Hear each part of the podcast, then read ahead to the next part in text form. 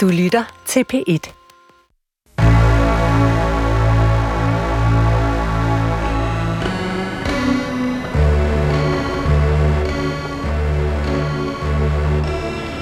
Du har ringet til Hemmeligheder på P1. Tak for din hemmelighed.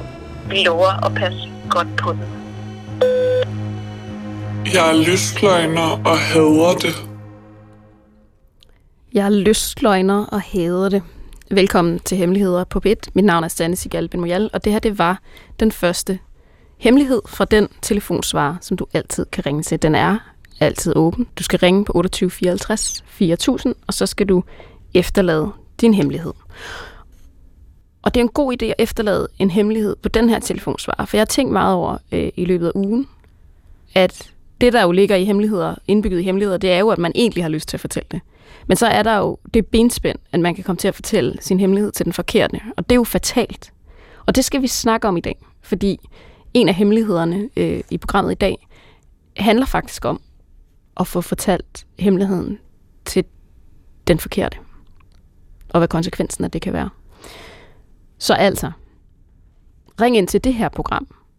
Det er i hvert fald øh, at fortælle det til, ikke nødvendigvis den rigtige, men at fortælle det til en, i det her tilfælde en lille computer, som i hvert fald ikke kan gøre den store skade.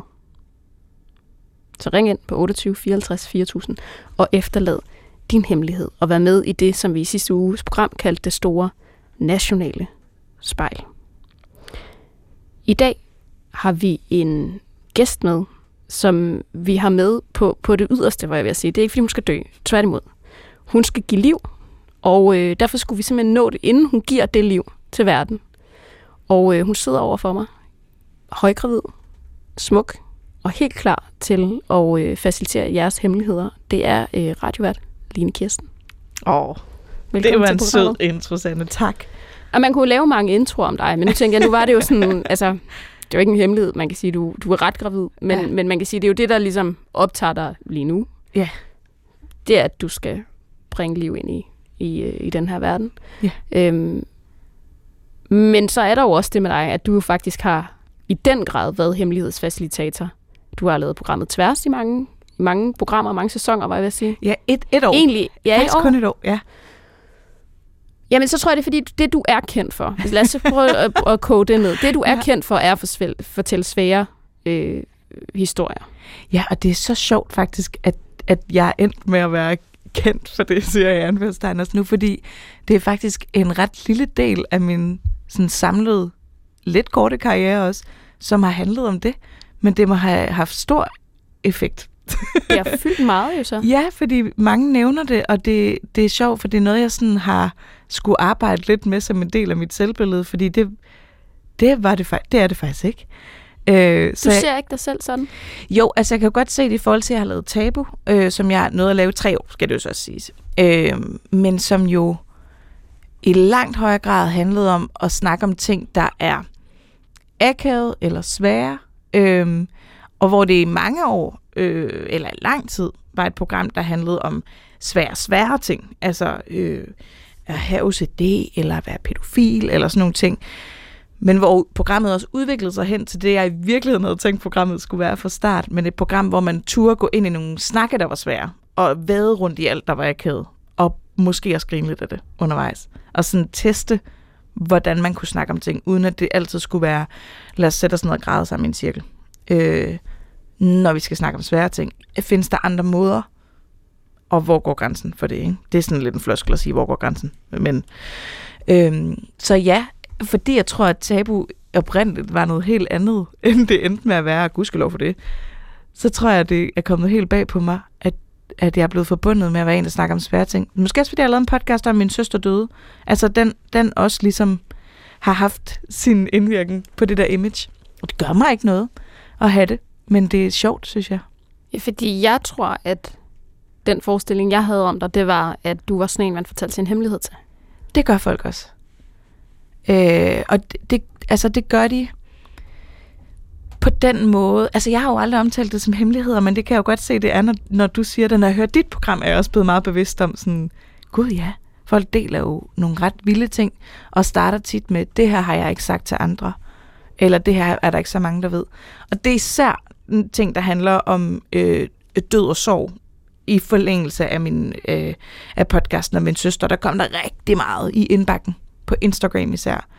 Øh, og det har der også gjort med tværs. Fordi der åbnede det lidt op for øh, alle mulige andre typer historier også. Så folk skriver med deres fortællinger, men jo også med et ønske om gerne at vil ud med dem. Så det er jo ikke, fordi de skriver til mig og, og sådan håber på, at det bliver hos mig. Det er jo, fordi de gerne vil have det ud til andre, ikke? og har besluttet sig for, at nu vil de gerne gøre en forskel med at fortælle den højt. Og det er jo det spejl, vi også tit taler om her, at, at man kan jo spejle sig på mange måder. Der kan være rigtig mange måder, som er usunde at spejle sig på. Altså det, vi håber på hemmeligheder på PIT, er jo, at man kan spejle sig på en øh, konstruktiv måde. Mm.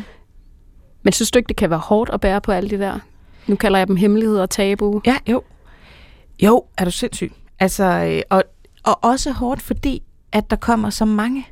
Og jeg vil helt vildt gerne svare på dem alle sammen. Men det kræver helt vildt meget energi, tror jeg også, jeg har måttet indse sådan hen ad vejen. Det kræver mega meget energi, fordi at jeg gerne vil give folk et ordentligt svar. Og jeg synes, det er en kæmpe stor ære, at de overlader de her historier til mig. Så jeg kan næsten ikke bære sådan, bare lade dem hænge. Men det er ikke, det er, ting forsvinder jo på Instagram. Så hvis der ligger sådan en fyldt indbakke med over fire år gamle beskeder, så forsvinder de bare. Og det, jeg bliver sådan helt, ah, nej, hvis jeg ikke har noget at svare på noget, jeg noget at se var en lang besked. Ja, så forsvinder Men, folks skæbne på Ja. grund af noget, en algoritme. En dum app. Ja. Øh, og samtidig kan jeg også tænke, men, men jeg, kan jo hel, jeg kan heller ikke bære alle. Det, det er ikke meningen, jeg skal det. Og der var en, på et tidspunkt en fyr, som så dukkede op igen i min indbakke, fordi han skrev med noget andet. Så kunne jeg se, der lå sådan en lang besked fra ham. Og hvor jeg fik skrevet til ham, undskyld, du er forsvundet helt ud, og fik svaret, så sagde han, men jeg regnede slet ikke med, at du ville svare. Det var i virkeligheden bare, fordi det var rart at sende det et sted hen, øh, og vide, at du havde læst det. Altså, jeg, jeg forventede ikke, du skulle reagere på det.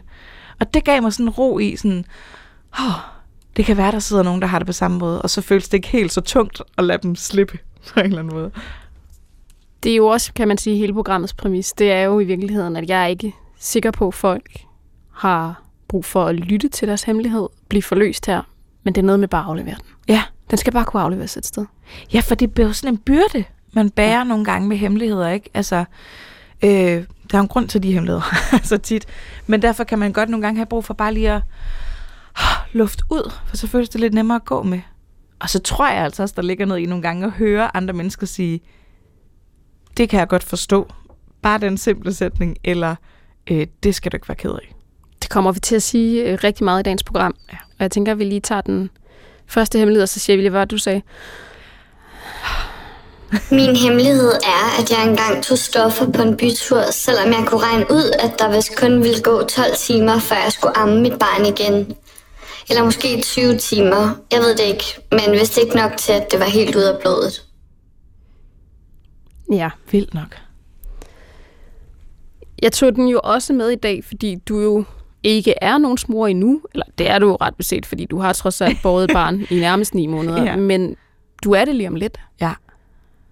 Og der tænkte jeg alligevel, at det måske var interessant at prøve at snakke om det der med... Altså det her, det er jo en mor, som godt ved, at det her, det, det var på grænsen. Ja. Ellers ville det jo ikke være en hemmelighed. Nej, og jeg forstår godt, at det er en hemmelighed. Altså det må jeg sige, fordi at det jo er uforsvarligt. Det er det også, selvom hun ikke havde et barn. Altså jeg kunne også forstå, at man havde lyst til at holde hemmeligt, at man havde taget stoffer. Det kunne også sagtens være en hemmelighed. barn. Ja.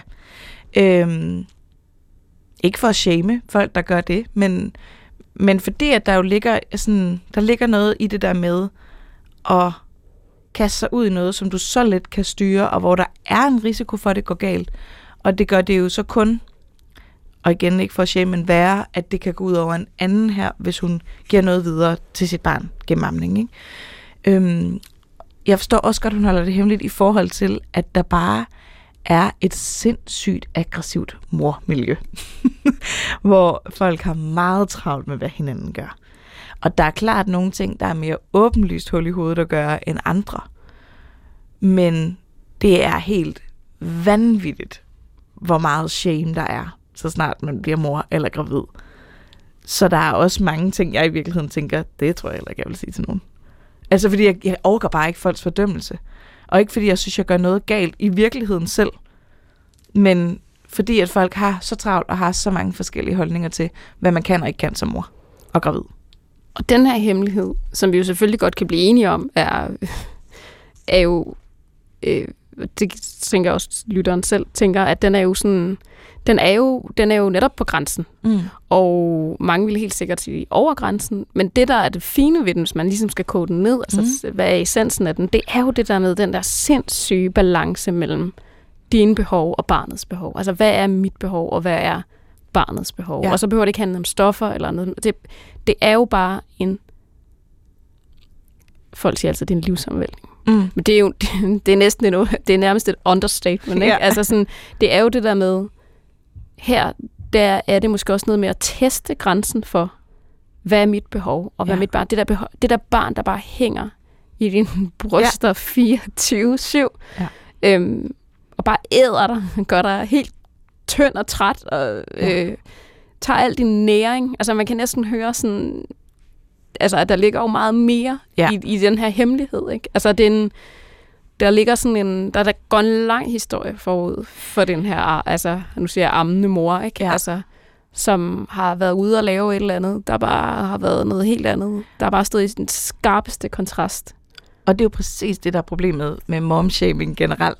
Det er, at du ikke aner, hvad der går forud for det lille bitte statement, du har set, hørt eller oplevet et eller andet.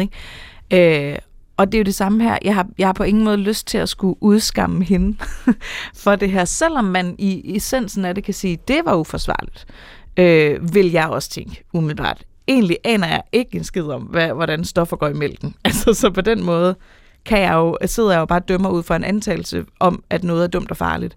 Øh, og det går ud over en anden, det ved jeg jo faktisk ikke, ret beset ikke.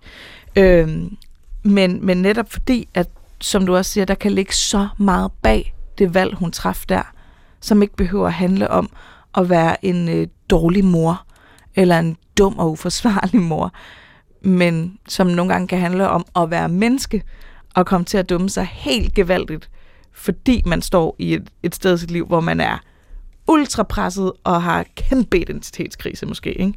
Og det er også en interessant omsorg, der ligger i det med at prøve at regne på tiden. Ja, Altså, og der kunne vel sige til mig, ah, måske var det en 8, ikke? Altså, der ligger jo en eller anden omsorg i overhovedet at gøre det, ikke? Ja. Fordi det er jo fordi, man tænker på sit barn konstant. mm-hmm. Så det vil sige, nu når jeg gør det, så er der lige akkurat 8 timer og 24 minutter, at det nok går på Google, tænker, åh oh, nej, og det var måske 10, og nej, var det 8? Altså, der ligger jo stadigvæk en stor omsorg i, i, i hele den del af hemmeligheden. Mm-hmm. Øhm, så altså morhemmeligheder. ja, jeg tror, alle har dem, fordi vi er så bange for hinandens fordømmelse. Ja, det er nogle af dem, hvor man ikke tør åbne sækken. 100 procent. Altså, det kan jeg da også mærke. Altså, det, det bliver noget af det, jeg kommer til at holde aller tættest ind til kroppen. Det bliver ikke noget af det, du deler. Tænker du sådan Mm. på dine sociale medier? Og... Jeg er meget bevidst om, hvad jeg deler. Altså sådan, og det er kun ting, jeg har overskud i. Og som jeg øh, føler, at jeg er ligeglad med, hvis folk bliver sure over. Og det, for nogen kan det jo virke som nogle vilde ting, jeg deler nogle gange, men det er altid noget, jeg har fuldt øh, tænkt igennem og har fuldt overskud i. og det tænker du ikke om mor? Det, Det- føler jeg ikke, jeg har. Nej, altså det er så sårbart for mig i forvejen. Og især nu, når jeg er gravid, ikke? Altså gravid hormoner over det hele. Og nogle gange kan man også tage dele noget, uden at tænke over det. Vi malede vores entré den anden dag. Jeg deler, vi er i gang med at male. Og med det samme er der nogen, der skriver, øh, jeg vil gerne bede dig om som gravid at gå ud af det rum, eller flytte ud af dit hus, mens det bliver malet. Altså sådan, er sådan, hey, jeg har jo undersøgt det her. Ja, det er en maling, der er øh, vandbaseret, og bla bla bla bla. Alle de der ting, ikke? Øh, der er jo, altså, I, I ved jo ikke, hvad den fulde sandhed er, ud fra et lille klip på Instagram. Og, og det havde jeg ikke tænkt igennem, og det ramte mig sygt hårdt. Og d- der kunne jeg mærke sådan, okay, det er, det er meget mere fintunet nu, end det plejer at være, med hvad jeg lægger ud. Fordi det er da klart, at nogle gange ligger en story ud, hvor øh, der kunne stå et eller andet i baggrunden, folk ville reagere på, altså, som jeg ikke lige havde tænkt igennem. Men de der større ting, der handler om at være mor, være gravid, være et eller andet, have angst, whatever det nu er, jeg har delt, det er tænkt igennem. Møder på linjen. Der er grobund for utrolig mange morhemmeligheder, fordi der er så meget, man ikke kan dele. Ja. Øh, ring ind til det her program på 28 54 4000 og efterlad helt specifikt din morhemmelighed. Vi skal til en øh, lytter, som er med på en øh, telefon. Øh, vi har faktisk ikke hemmeligheden, som vi kan afspille, fordi øh, der blev efterladt en anden hemmelighed, og da vi så var i kontakt, så, øh, så fandt vi ud af, at det måske var en helt anden hemmelighed, der skulle fortælles. Så jeg vil egentlig bare sige øh, velkommen til programmet. Tak skal du have. Som sagt, så har vi jo faktisk ikke din hemmelighed, fordi da vi snakker med dig, så blev vi egentlig enige om, at der måske var en helt anden hemmelighed, der skulle fortælles. Så jeg tænker, at du er næsten nødt til at starte der, hvor du lige fortæller om hemmeligheden, eller for, ja, fortæller selve hemmeligheden. Ja, det kan jeg godt. Øhm, jeg skal lige starte med at sige, at øh, jeg er en mand øh, i starten af 30'erne. Og vi skal tilbage en, en 12-13 år tilbage i tiden, hvor øh, jeg som øh, ung mand skulle øh, indtræde at være. Som jeg har glædet mig til øh, rigtig mange år. Og skulle gøre karriere derinde. Øh, på det tidspunkt, der havde jeg en, øh, en mandlig kæreste. Og jeg fik at vide, inden jeg kom derind, at det skulle man måske lige holde lidt lav profil med. Så det rendte jeg rundt og, og holdt for mig selv. Øh, og det er fordi, det er en ekstremt øh, maskulin domineret verden at, at være i. Så, så det hænger ikke så godt sammen med, hvis du er, hvis du er bøsse. Var det svært at holde det hemmeligt? Ja, selvfølgelig er det svært at holde hemmeligt. Altså, det var jo øh, alt lige fra øh, Facebook, hvor man var nødt til ligesom at ikke at være i forhold med nogen. Og ja, bare generelt, når man, når man gik og talte, talte om, øh, om sex og sådan nogle ting, jamen så var man nødt til at, at spille, spille lidt med på de andres leg. Men øh, øh, det, det går egentlig rigtig godt, øh, men på et tidspunkt, øh, så får jeg en rigtig god kammerat derinde, og, og vi har det sgu sjovt sammen, og jeg tænker, her var der en, jeg, jeg kunne betro mig til, for også øh, for at gøre det lidt nemmere for mig selv, tænkte jeg. Mm. Øh, jeg fortæller ham så, at, øh, at jeg på det tidspunkt har en, har en kæreste, som er en fyr. Og vi snakker om det, og, det, og jeg tænker, så tænker jeg ikke så meget mere over det. Jeg tænker, jeg synes, det var rart, at det, det var blevet fortalt. Øh, men øh, det, det spredte sig så rimelig hurtigt, Ja. øh, åbenbart. Det, blev, det, det slap alligevel ud, og, og så kan man ligesom sige, så på helvede jo løs. Altså, det var jo, der blev jo råbt, øh, råbt ting efter en. Øh, øh, når vi var i byen, der var en episode, hvor jeg står op i en bar ved siden af en, og så kommer der en helt tredje person og klapper en fyr i røven, og det får jeg så skylden for. Og, og ved at ryge øh, i slåskamp. Det bliver så heldigvis afværget. Men så på vej hjem fra byen af, der har jeg, har jeg lige været inde og købe en, øh, en kebabmix for at tage med hjem på kasernen og spise. Der bliver jeg mødt af, af tre øh, andre fyre for, for en anden deling af, som også har hørt det.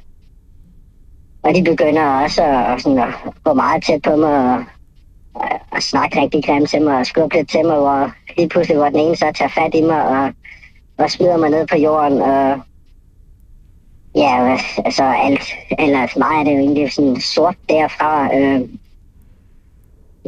de tager min, øh, river min bukser af, og så bliver jeg ja, øh, egentlig bare voldtaget. Det er simpelthen så Øh. voldsom en historie, og du skal jo ikke gå mere ind i det, end du, du har lyst til, men, men kan, du, kan du huske noget fra, da du ligger der?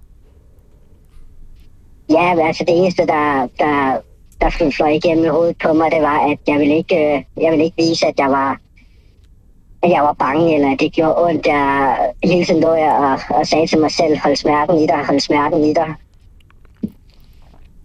Øh, og det var jo... Og mange, mange, mange ting har jeg egentlig kun i, øh, i, sådan, i flashbacks. Altså det, Mm. Og hvad, husker det øh, som om, hvad, hvad, gør, hvad gør, altså, hvad, de, er, de er jo tre, altså, siger de noget? Hvad gør Ja. de? Jamen altså, de øh, bliver ved med at sige til mig, at vi kan se på dig, du godt kan lide det, din lille, din lille bøssekale. Øh, og, og også, altså fordi det, der er jo, der, der er jo en, øh, et hierarki inde i forsvaret. Altså hvis du er en kanongod soldat, jamen så, så bliver jeg set gennem, så bliver jeg set gennem fingrene med en masse ting. Hmm. Og, og jeg vidste godt, at de tre her, det var det, det er det, man kalder for, for supersoldater. Øh, og de blev også ved at sige, at der er ikke nogen, der vil tro på mig, hvis jeg, hvis jeg fortæller det til nogen. der var ikke nogen, på, der er ikke nogen af de overordnede, der ville, der ville tro på mig. Altså, det, det er, det er sjældent, jeg er målløs, men, men jeg må faktisk indrømme, at den genfortælling, den sætter mig lige lidt tilbage, og jeg skal lige tænke to sekunder, to sekunder. Jeg, jeg er lidt nysgerrig på, hvor mange der ved det her. Altså er det her så hemmeligt, at det er første gang, du fortæller det? Det er kun min øh, nuværende kæreste, der ved det. Okay. Så du har gået rundt i alle de her år, uden ligesom at kunne fortælle det til nogen? Ja, altså jeg har prøvet øh, mange gange at starte i, i en form for terapi, øh, men har altid øh, ikke, jeg vil sige, jeg føler ikke rigtigt, at jeg har fået, fået noget ud af det. Øh, synes, det, det har været, selvfølgelig har det været enormt svært at tale om, øh, men jeg føler heller ikke, at jeg har fundet en, en psykolog eller en terapeut, der har kunne, øh, der har kunne, sådan rigtig kunne håndtere det. Nej. Det er jo altid svært med terapi på den måde, at det er jo det, er jo det store kemilotteri, ikke? hvem man sidder overfor. Øhm, men det er da godt at høre, at du i hvert fald har prøvet et par gange, øh, fordi jeg tænker, at, at sådan en oplevelse som den her, den skal jo, den skal jo, den skal der jo arbejdes med i, i helt sikkert enormt mange år. Altså jeg tænker på, vi startede programmet med at sige, at man kan fortælle sin hemmelighed til den forkerte. Og det er jo i virkeligheden det, der sker her. Altså det vil sige, at du fortæller den jo til en, du tror, du kan betro dig til. Mm. Øhm, Ja. Det er måske et dumt spørgsmål, for det, hvordan føles det tillidsbrud, men, men nu spørger jeg alligevel, hvordan var det ligesom at finde ud af, da du fandt ud af, at jeg har fortalt min hemmelighed til den helt forkerte? Ja, det har, det har sat dybe spor. Øh, Jeg har rigtig svært ved at opretholde relationer, specielt til, til andre mænd. Øh, når, jeg, når, jeg, når jeg går rundt for mig selv, og kommer der en, øh, en gruppe af, af bare- det kan være unge fyre, altså sådan noget fuldstændig latterligt noget, som fyre på en 15-16 år, jamen, det første, jeg kigger, det er, hvor kan jeg, hvor kan jeg slippe væk? Altså, hvordan, hvordan kan jeg komme væk, hvis der skulle ske noget? Og Ja. Ja, det er, altså, jeg har også øh, i mange år døjet med, altså efterfølgende med, med, et, øh, med et misbrug af, af weed, for ja, altså jeg prøver på at bilde mig selv ind, at det ikke har noget med det at gøre, men det er jo for, for at flytte det væk. Hmm. En selvmedicinering, det gør dig rolig. Ja, Hvad, øhm, den kæreste, du har i dag, er det ja. Ja. en, øh, en mand eller en kvinde? det er en kvinde. Det er en kvinde. Hvordan har, har hun taget den her fortælling? Jamen altså, den har hun taget altså rigtig positivt. Øh, Vi har snakket om det, altså hvor hun også, ja faktisk lidt ligesom nu, hvor hun, hvor hun bare sidder, hvor hun bare, nogen der spørger ind til det, det, det er jo også dejligt nok jo, altså. Ja, for jeg skulle lige til at spørge nemlig, altså er det, er det egentlig okay for dig at blive spurgt ind til de her ting? Altså har det hjælper det dig? Ja, det gør det helt klart, helt klart. Øh, jeg har ikke... Øh, når, når det er fremmede personer, jeg ikke kender, jamen, så, så er det altid nemmere at åbne sig op, synes jeg. Det er klart. Jeg tænker, at du har en kæreste i dag, som er kvinde. Du øh, er biseksuel. Er det noget, du ligesom tør at sige til andre nu? Altså hvis du møder dem, sige sådan, jeg ved godt, det er jo ikke alle, man står jo ikke måske nødvendigvis over frokosten på sin arbejdsplads, der siger det, men, men tør du godt åbne op om, sådan at, at du er biseksuel efter den her hændelse? Øh, nej, det, det holder jeg helt og dels for mig selv. Ja. Øh, og min kæreste, altså, ja. Hun ved det jo godt, og hun ved jo også godt, der er noget, som hun ikke altid kan, Altså, kan tilfredsstille. Så det er jo også helt i orden, som hun siger, altså, at, at man så mødes med nogle andre, øh, som kan det. Ja. Giver det dig, når du bliver mødt af, øh, det lyder som en virkelig dejlig og forstående kæreste, du har, når du bliver mødt af en som hende, som jo også er et modsvar til den vanvittigt dårlige ven, du havde, som ikke holdt på din hemmelighed, giver det dig så lyst til, eller mod til at fortælle andre om det også? Og jo, hver evig eneste dag, altså, der har jeg jo, har jo lyst til at fortælle folk, men hver gang, der, der er altid et eller andet, der blokerer. Ja, det forstår jeg godt. Øh, får det, jeg får det fysisk dårligt. Altså det giver jo Øh, ekstremt god mening. Du har- Også, øh, for, fordi jeg, jeg, jeg skammer mig sgu, jeg skammer mig sgu lidt over det, altså. Hvor i består skammen? Jamen, skammen i består, at, at, jeg ikke, øh, at jeg ikke kæmpede mere imod, øh, der er sket. Jeg er ikke en, jeg er ikke en, jeg er ikke en lille fyr, jeg er, jeg umiddelbart ser mig, men tænker, "Gud, ham der, han kan fandme stå fra sig. Altså, Mm. øh, at jeg ikke gjorde mere. Øh, at jeg ikke øh, Ser du anderledes på dig selv? med det. Ja, det gør jeg i dag, ja. Ser, Altså- altså... mig, ser mig selv nogle gange lidt som en, ja, som, en- som en svag person, fordi jeg ikke har, har turt at gøre noget ved det. Men struktur er jo ekstremt... Altså, de strukturer, eller de her øh, hierarkier, du har været op imod, er jo... Altså, nu ser jeg nærmest sådan noget sejlet i granit. Altså, det er jo...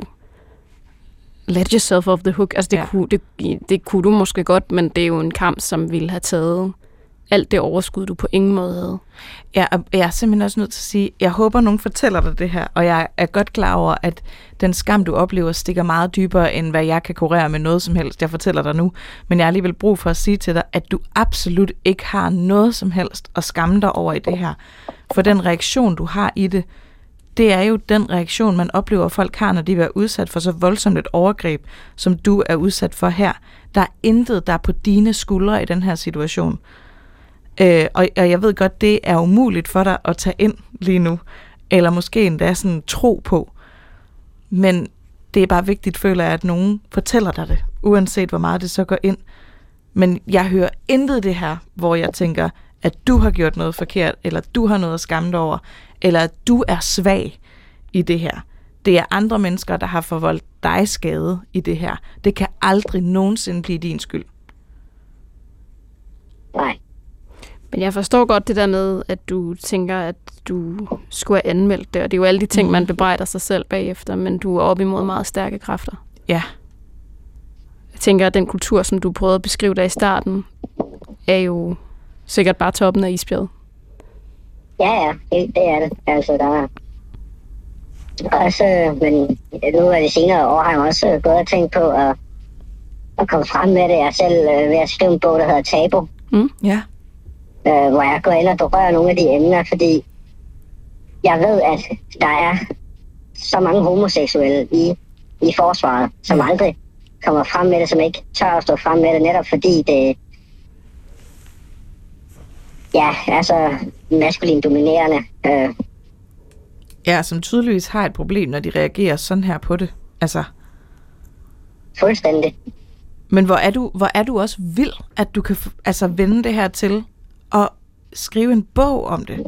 Altså, og du har lysten til at fortælle andre om det offentligt. Det, det synes jeg virkelig er kæmpestort af dig. Altså, det vidner jo også på alle tænkelige måder om, at du ikke er noget svagt menneske overhovedet. Altså, er du sindssygt, der ligger meget styrke i dig? Tak. Nu siger du, at du har faktisk haft lyst til at sige det flere omgange. Sådan er det jo tit med hemmeligheder. Altså, at man har lyst til egentlig, man har jo egentlig lyst til bare at skrine ud over et hustag, man gør det ikke, øh, og der er i hemmeligheden. Men nu har du fortalt den til os. Hvordan var det? Det var enormt lettende. Det, det altså, jeg ved, i morgen, der, der har jeg sgu nok på samme måde, som jeg har de andre dage, men lige nu i hvert fald, der, der føler man sig et par kilo lettere. Altså, Det er vi glade for at høre. Ja, mega. Jeg synes, det er meget sejt, du har ringet ind, og vi vil sige tak, fordi du ville dele den her hemmelighed med os. jamen, velbekomme. Så trækker vi lige. De wow. der hierarkier, ikke? Jo. Som, som vi lige nåede hurtigt at tale om, de er jo... Altså det er det der med, at man synes, man skulle have gjort så meget. Ja, Og at man ved jo godt, når man er op imod noget, hvor det ikke er lidt at sige, eller hvor man vil være en potentiel whistleblower, eller... Øhm, men det er jo jeg, derfor, at de mennesker, der gør det, ja, altså sparker de der døre ind, som han gjorde lige nu faktisk, er så sindssygt vigtigt. helt vildt vigtigt. Og jeg tror også, hvis der sidder andre mænd derude og lytter, som har oplevet det samme, så behøver det ikke altid have noget med en, altså sådan et maskulin domineret univers, man har været i, eller en, en, et hierarki for, at det er okay, forstå mig ret, at, for, at fortælle det højt, fordi jeg tror i virkeligheden, det, er, det handler om en sådan større kulturel struktur, som gør, at det er vanvittigt svært for mænd at tale højt om det her, og som resulterer i helt enorme mængder skyld på den, der i virkeligheden er offeret i det her, og som ikke burde føle nogen skyld. Altså nu, jeg tænker på, på Patricks historie, vi fortalte på tværs, som også var en voldtægtshistorie, men hvor det var et tilfældigt overgreb. To mænd, der overfalder ham, ikke? Øh, og voldtager ham, som Patrick heller ikke havde sagt til nogen i mange år. Og følte kæmpe stor skyld over. Hvorfor gjorde jeg ikke mere? Jeg er jo en mand, jeg burde kunne kæmpe. Sådan noget, ikke? Øhm, Men selv i de små historier er det jo Præcis. også, altså selvom det ikke handler om voldtægt, selvom det er nogle meget mindre historier, så er det jo følelsen af, at man ikke fik sagt det højt, og at Ja. man ikke fik gået til den chef, eller den instans i det her tilfælde Ja. ja. måske. Øhm, og så er det, man føler sig som en svag person. Ja. Og det tror jeg i hvert fald. Det, er godt, det fik du i hvert fald sagt, at det er man ikke. ej, det er man virkelig ikke. Lad os tage en øh, helt anden hemmelighed. Jeg sover stadigvæk i min ekskærestes t-shirt. Det er seks år siden, vi gik fra hinanden. Han har børn med en anden, jeg er gift med en anden. Og min nuværende kæreste ved ikke, at det er min ekskærestes t-shirt. Jeg savner ham ikke, men t-shirten minder mig bare om en virkelig dejlig tid. Den er kæmpe stor, og når min kæreste har spurgt, hvorfor jeg har så stor en t-shirt, så har jeg aldrig fortalt ham, at det er min ekskærestes. Nå. Den minder mig om en dejlig tid. det synes jeg da bare er helt i orden. Altså, jeg forstår godt, hvorfor man måske ikke siger det til sin kæreste, hvis man tænker, at det kan blive noget baks. Hvis han lige pludselig skal tro, at det, eller hun for den til skyld, skal tro, at det har noget at gøre med. Det, den kan være svært at forklare sig ud af, ikke? Men jeg synes, at det lyder helt reelt. Det minder bare om en dejlig tid. Og prøv at høre, man er jo simpelthen også nødt til, når man møder et andet menneske, at forstå, at de rigtig mange gange har haft andre kærester end en selv, og nok også med god sandsynlighed har været lykkelige med den kæreste på et eller andet tidspunkt. Det er også gået galt af en grund, men at det jo ikke altid kun er dårligt en ekskæreste. Det kommer jo også med gode minder, og altså sådan, ja, kan være forbundet med en rigtig dejlig tid. altså, Jeg tror, det er fordi, at de fleste forbinder noget med X, altså hele X-delen, ja. som noget problematisk. Ja. Man tænker, der ligger noget der. Men, og det, det må jeg så sige, det er ikke egen erfaring. Men det kan jo godt have været, øh, nu siger jeg den lykkelige skilsmisse. Ja. Altså det, det minder bare om en god tid, man havde med et andet menneske. man stoppede med at elske hinanden på samme tid. Perfekt.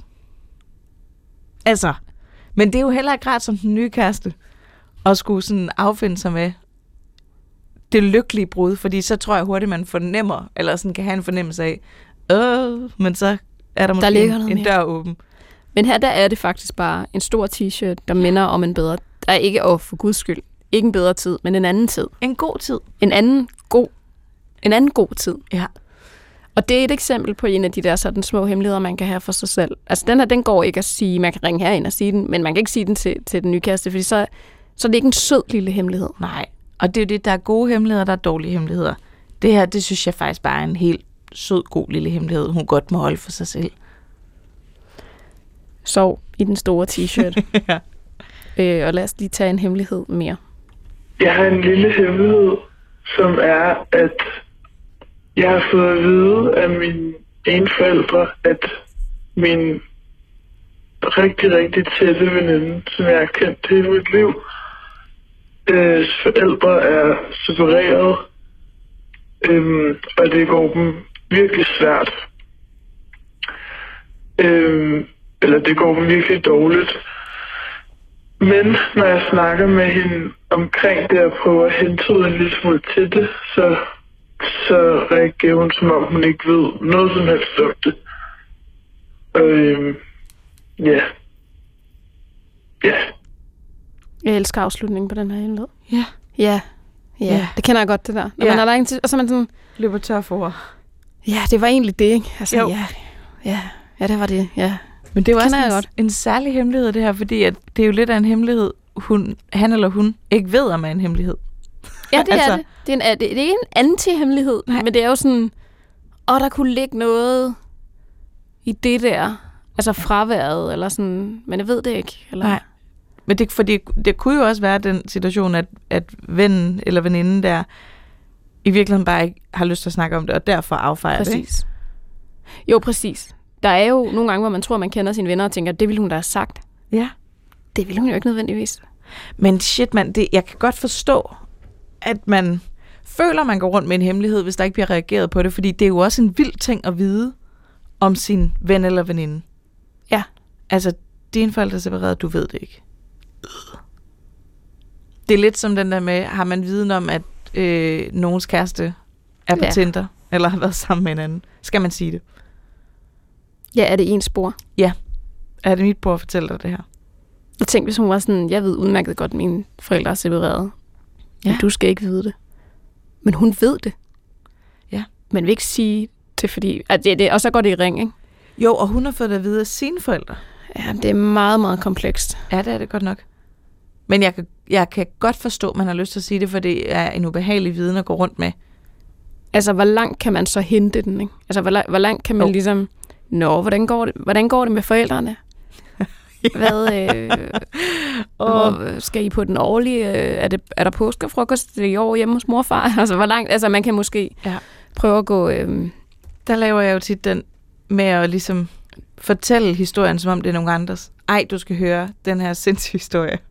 Min Ja. veninde, og så fortælle et eller andet. Eller sådan sige, hvis jeg, hvis jeg gerne vil fortælle hvis du kan mærke, der ligger en hemmelighed hos... Ja, eller Mm. har brug for at fortælle et andet menneske noget, som jeg er lidt for konfliktsky til at konfrontere dem direkte med. Ah, okay. Så, jeg er egentlig ikke konfliktsky, men nogle ting, det er svært for mig. Øh, så kan jeg tit fortælle historien, som om den handler om en anden, end den jeg fortæller det til, men i virkeligheden, så er det dem, det handler om. Fordi så håber jeg på, at de selv vil sådan tænke, ah, det gør jeg måske også. gør de så det? Ja, nogle gange. Nogle gange, så kommer der en god snak ud af det. Men så åbner I op for den rigtige snak bagefter. Ja, så kan man åbne op for det. Der Men nogle gange så efterlader jeg den også bare ved dem, og så må jeg krydse fingre for, at de fatter det på et eller andet tidspunkt. Det kunne, altså, du ved, man kunne lave lidt den samme her. Ej, nu skal du høre, Pernilles morfar er faktisk blevet skilt, men det sjove er, at Pernille ved det ikke. Hun ved det ikke. Er det ikke sygt? Er det ikke vildt? Jeg ved det. Hun Ja, ved det ikke. Skal det jeg sige det? Så kunne hun godt sige, skal jeg sige det til hende? Og så kan veninden sige, hvis det var mig, ville jeg jeg håbe, ikke du vide det. sagde det. Ja, Nå. eller så vil jeg virkelig ikke vide det. Så kunne du holde det for dig selv. Sådan kan man lige, jo. Det, det er det, man en lille prøveballon. Ja, præcis. Hvor den ikke gør så ondt. Så kan man spille lidt dum og sige, Nå gud, dine forældre er også separeret. Nå, hvad vanvittigt, det anede jeg ikke. det er den dårlige. Man skal, i hvert fald have, man skal i hvert fald have ansigtet klart, ikke? Jo. Det skal ligge i de rigtige folder. det, det er jo alt sandheden som regel fedest. Så, så har man lige måske også en åbning for at sige, ej, hvor det vidste jeg faktisk godt. Ja, men så bliver den jo også svær, ikke? Hvor lang tid har du vidst det? jamen, det er Hvor længe har du vidst det? Det er rigtigt. Det, åh, satans. Men nogle gange, så kommer der fine snakke ud af at være ærlig og sårbar. Altså så faktisk sige, jeg synes, det her er mega svært at sige til dig. Hvis man bare starter der, så er det rigtig svært at blive sur på et andet menneske. Man kan i hvert fald sige, hvis man når dertil, Ja. og man også siger, hvorfor har du ikke sagt det? Nå, men det var fordi, jeg troede, du måske ikke vidste det. Og sådan. Men prøv at, jeg vil altid gerne vide alting. Ja. Så ved man det øh, til de næste 20 års venskab. Det er jeg glad for, at du fortæller mig, for jeg var rigtig meget i tvivl. Løst. Det er ellers sjældent, vi Løst! det er sjældent, vi gør det på det her program, jeg, Jeg sige. skulle også til at sige, det plejer også også at være et dilemma nej, for det er også fordi, det er for komplekst. Altså, mm. hemmeligheder er for komplekst. Altså, der er jo ikke tit en løsning. Nej, nej, nej, nej. Men det her, det er også mere et dilemma. Jeg er lidt fordi, at de, hun jo ikke ved, om det er en hemmelighed, Ja, hun præcis. går med. Lad os tage en, en øh, vaskeægte hemmelighed. Dag. Jeg har en frygtelig hemmelighed, jeg vil fortælle jer om. Jeg opdagede, at min far han er homoseksuel. Og det bag på mig. Kan I hjælpe mig med det? Jeg blev dybt ulykkelig, da jeg hørte, at han var bøsse. Altså, sådan det jeg heller ikke. Jeg håber, I kan hjælpe mig. Med hemmeligheden. Altså, den er svær. Vi kan nok desværre ikke hjælpe. Nej. Men man kan sige, det er jo en, altså, det er en, det er en person oppe i årene. Altså, jeg tror ikke, vedkommende her er 15, der har fundet ud af, at faren er homoseksuel. Ah. Og altså, nu får man jo ikke forhistorien. Nej. Så, så vi ved jo ikke, hvad det er, der...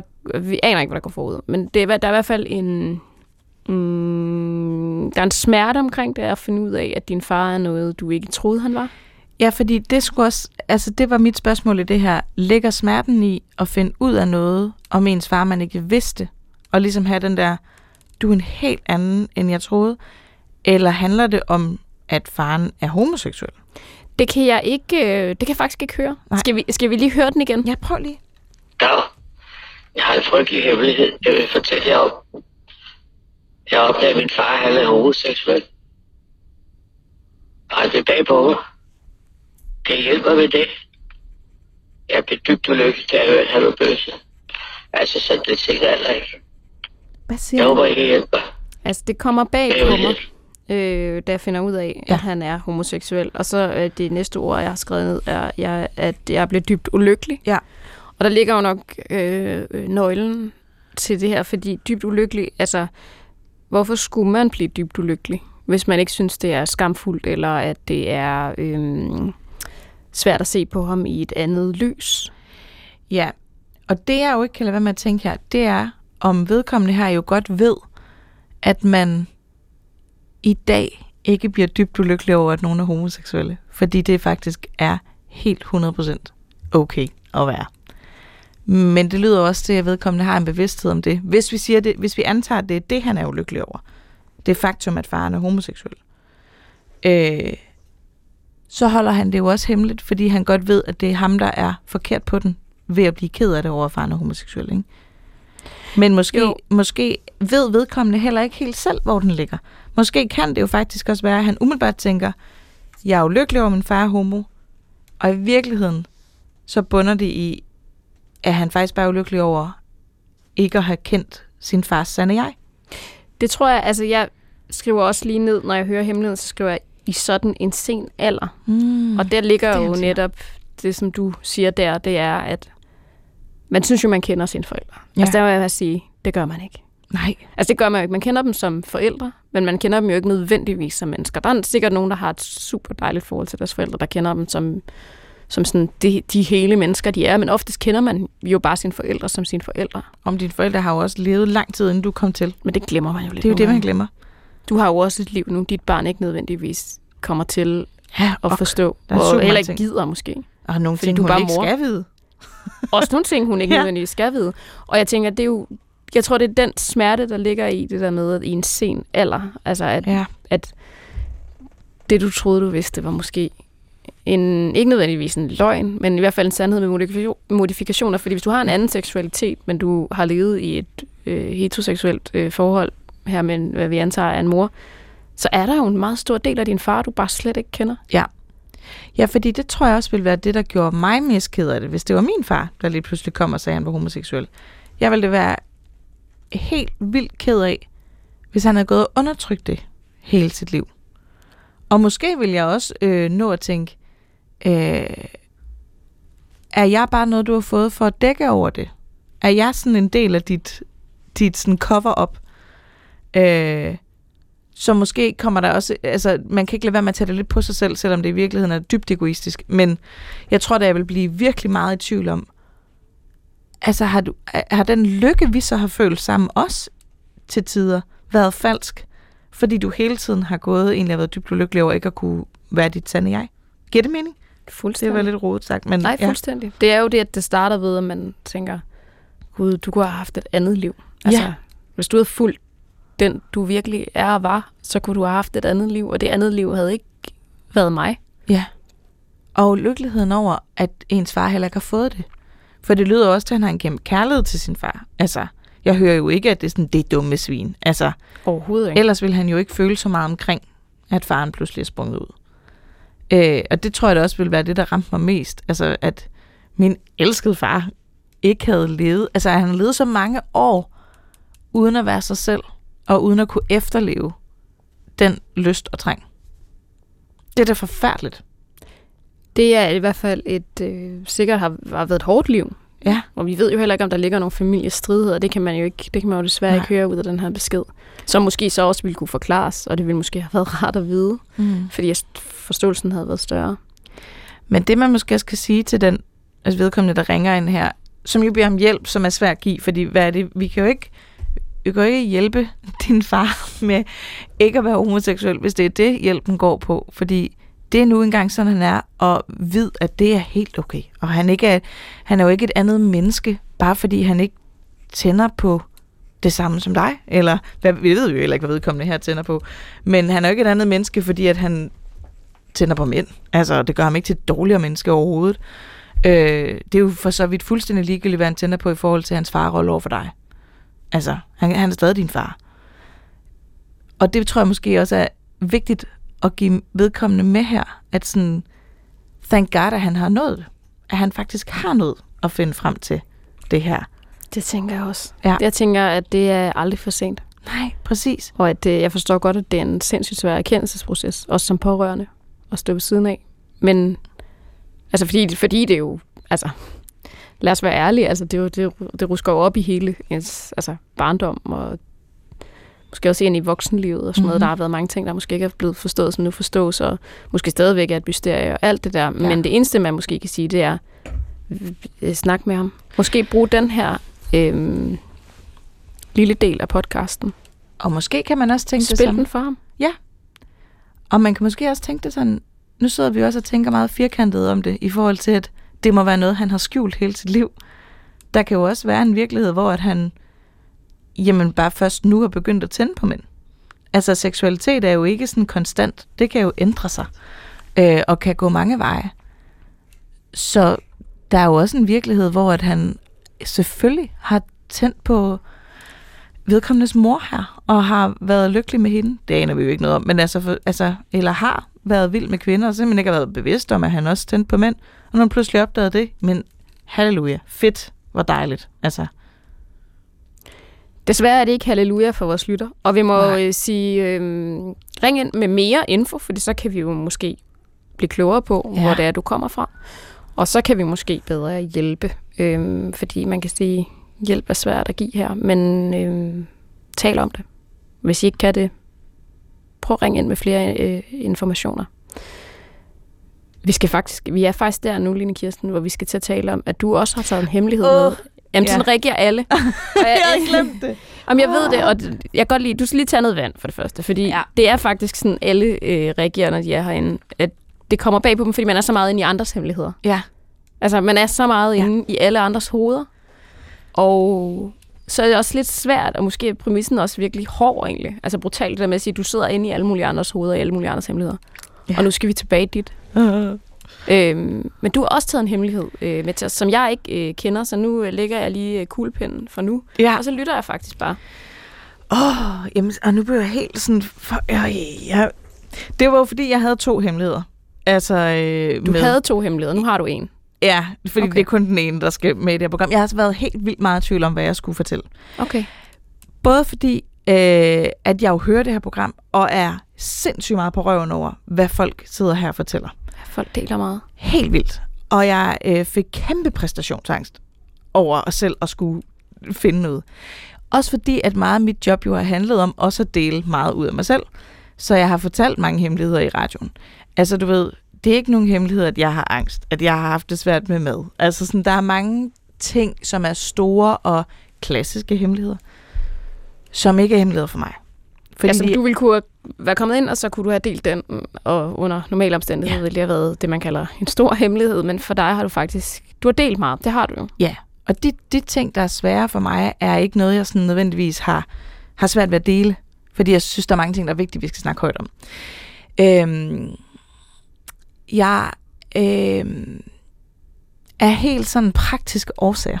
Er jeg, er jeg nødt til at gå med... De, de er begge to gode hemmeligheder, lad mig sige. Man bliver ikke snydt ved at vælge den ene fra. Den ene er jeg bare nødt til at vælge fra, fordi at det er en af dem, hvor jeg ikke har tænkt den nok igennem øh, a- apropos snakken før med, at føle sig fuldstændig afklaret med at dele noget offentligt. Øhm, og fordi jeg kan mærke, at jeg reagerer fysisk bare ved at tænke på, at jeg skal sige det højt. Okay. Øh, og nu er det jo så tavligt, jeg så ikke siger den. Det er virkelig en hård, Det er altså en det er en hård teaser. ja, det er det. Øhm, Nå, så det er derfor, fordi, du tænker, at hvis du siger det, så har du ikke kontrol over den. øh, Ja. Og det er uoverskuelige konsekvenser for mig. Så derfor er jeg nødt til at lade den ligge. Og okay, det, det er og du det... så nødt til at komme ind og fortælle i et andet program. Ja, når jeg er mere afklaret. Øhm, ja, og jeg har det også lidt dårligt med at skulle være den nu, fordi alle de andre er så fede til at sige, jeg har jo taget to hemmeligheder med, og den svære ved jeg ikke, om jeg skal fortælle. Okay, jeg siger det. Og nu er jeg den, der så første gang Du er den første, der siger, at jeg tager den anden. Det. Jeg tager den anden, men det er heller ikke en dårlig hemmelighed, for det er også en, jeg får sved i håndflader, jeg skulle sige højt. Øhm, fordi at øh, det er en, der... Øh, jeg er sindssygt bange for, hvordan det vil påvirke, og hvordan andre ser på mig. Øhm, men nu siger jeg det. Og der er, der er nogen, der ved det her. Men ikke så mange. Og nok heller ikke særlig mange andre end min kæreste, der ved, hvor slemt det faktisk er. Øhm, og grunden til, at jeg er bange for at sige det, det er fordi, at jeg er helt vildt bange for, at det så er endnu en ting, der er galt med mig. Øh, Fordi endnu, du lider af angst og... Jeg har angst, og altså, du ved, øh, jeg har jo også styrket ting, jeg er bange for gennem en serie, jeg lavede, der hedder Line Kirsten tør godt, hvor jeg skulle udfordre min frygt hele tiden. Jeg er skide bange for fugle, jeg er bange for mørke. Altså sådan, jeg har det ret ufedt med at være hende, der er noget galt med hele tiden. Og det her er endnu en til det, føler jeg. Men jeg har rigtig, rigtig svært ved folk, der smasker. Øh, og det er noget, man måske godt kan grine lidt af, når man siger, og noget folk også nogle gange kommer til at gøre lidt grin med, på sådan en lidt nå hø, hø måde. Men det er faktisk på en måde, hvor at jeg, får, jeg får det fysisk dårligt, når folk smasker, eller jeg kan høre lyde fra folks mund. Altså bare sådan noget... Det er Prøver jeg bare lige at lave... Ja, altså det, noget, det er okay. Og når, du, når man ligesom siger, ja. når for eksempel det her, så er det fint nok, fordi så er jeg ligesom forberedt, men det er øhm, det, er det der ubevidste smasken. Øh, jeg simpelthen kan få sådan helt øh, svedige håndflader af, og få det dårligt over, og få kvalme over. Og øh, det, det er i sådan en grad, hvor at jeg jo desværre må, altså, må erkende, at jeg kan lide folk, der smasker 10-20% mindre. Så det- er selv virkelig gode venner, jeg lige pludselig kan mærke, at jeg tager afstand fra, hvis jeg opdager, at de smasker. Øhm, der vil sikkert sidde nogen og tænke, nå, er det bare det? Men jeg kan jo mærke, nu testede jeg lige den her på nogle venner i går, og sagde, at jeg skal være med i det her program, og jeg har tænkt mig at sige det her. Og med det samme var der jo en ved bordet, der sagde, jamen jeg smasker, og kunne mærke, mm, nu, nu kommer hun til at sidde og være så bevidst om, hvad jeg tænker om hende, og det har jeg ikke lyst til. For jeg ved godt, den ligger hos mig. Og når jeg siger det er højt, så tror folk, det er dem, den er gal med. Og det er det ikke. Det er mig, der er mærkelig med det. Og jeg har bare helt vildt dårlig erfaring med at sige det højt til folk. Hvordan får du det fysisk dårligt? Jeg er for kvalme, og jeg øh, kan, har svært ved at være i min krop. Har svært ved at koncentrere mig om, hvad de siger, fordi jeg kun kan høre den der smasken, som bare bliver større og større. Og jeg griner mig selv af det, fordi jeg synes, det er så absurd. Og det er som om, det er vokset også, og især også blevet sygt under min graviditet. Altså, der er det sukket helt af med det. Øhm, Jeg har jo en indbakke, ja, og jeg øh, anede ikke, det her det eksisterede, før at jeg åbnede hemmeligheder. er det rigtigt? Men det er kæmpestort. Nej, det er jeg så glad for, du siger. Det hedder jo misofoni, Ja, og er en lidelse, som flere faktisk går i terapi for, Ja. fordi den er, så kan du sige, det er måske en lille hemmelighed, men den er jo meget invaliderende, fordi vi spiser meget sammen. Ja. Altså, vi er kantiner på arbejde, øh, middag, øh, restauranter. Ja. Øhm, så folk føler faktisk, at den er ekstremt invaliderende, fordi den også altså, netop er sådan lidt morsom for andre. ja, Fordi den lyder lille, men, men at de faktisk er, de får det fysisk dårligt. Altså nogen øh, rapporterer simpelthen om, at de går ud og kaster op. Ja. Øh, eller i hvert fald får den lyst, så de er nødt til at forlade altså, sceneriet, hvor du sidder i, i Ja. kantinen. Så det er ret sjovt. Jeg har aldrig tænkt over det før. Jeg er ikke særlig lydsensitiv. Men efter at have siddet på det her program, så kan jeg sige, Line Kirsten, du lider af noget, som mange lider af. Og nogle gange er det jo rart at være gennemsnitlig. ja. Men jeg kan godt forstå, at du ikke bryder dig om at sige det til nogen. Fordi folk tænker, gud, nu har jeg lige spist et æble foran dig. Synes du, jeg er et lille svin? Ja, det er nemlig, og jeg kan mærke, at jeg har det helt varmt lige Jeg er da glad for, at jeg ikke har spist noget. Jamen, det er jo det, der er forfærdeligt. Fordi det er heller ikke alle, det går ud over. Det er, det er som om, at min hjerne er så lidt... Det er jo ikke alle, der smasker. Altså, mange spiser super pænt. men, men der er bare nogle mennesker. Jeg er nødt til at spørge, om din kæreste spiser okay. Ej, ja, men det, vi havde snakket i går. Øh, min kæreste tykker enormt højt, og det ja. kan også være et problem. Øh, og øh, han er, han er så den eneste, der går fri, hvor jeg faktisk ikke kan lide ham mindre af den grund. Okay. Så meget elsker jeg ham bare. Men sagde du det til ham? Ja, han, han har fået det at vide et par gange, sådan, hold da op, der kommer meget lyd på. Han smasker faktisk ikke. Han, han er enorm. Og det er tykkeprocessen det for er dig. tykke. Og det er jo også nogle Og mennesker, den er også- tykker så højt. Og det kan også være svært. Og nogle mennesker, tror jeg bare genetisk har en mundhul, hvor der er meget vand derinde. Så Men man, det, er, det er kun lyden. Det er ikke æstetikken. Altså, det er ikke måden, de spiser på. Og det kan, altså, hvis, man, hvis folk straight up smasker med åben mund, det, så er det, det går helt galt. Altså, så er jeg nødt til at forlade. Jeg har boet med en... Jeg havde en roomie engang, som smaskede. Øh, og øh, det, det var simpelthen til en grad, hvor at jeg aldrig kunne spise aftensmad, når hun gjorde. Øhm, og der forsøgte jeg at sige det. Øh, og det gik galt.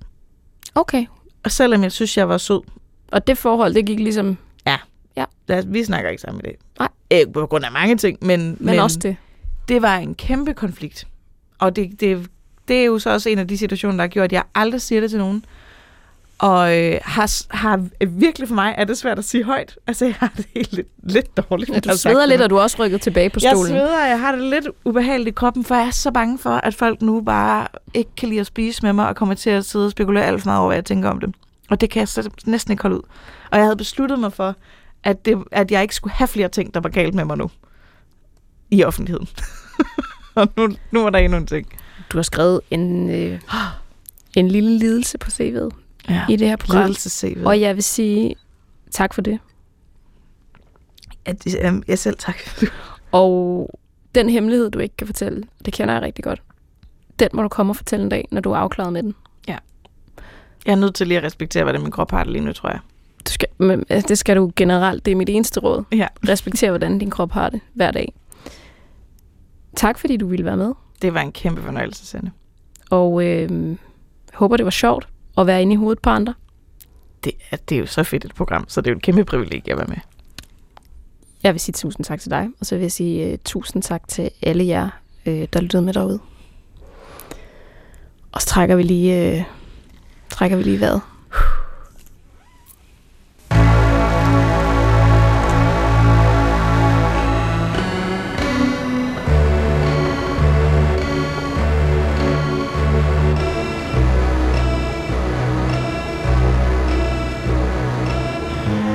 Har ringet til Hemmeligheder på P1. Tak for din hemmelighed.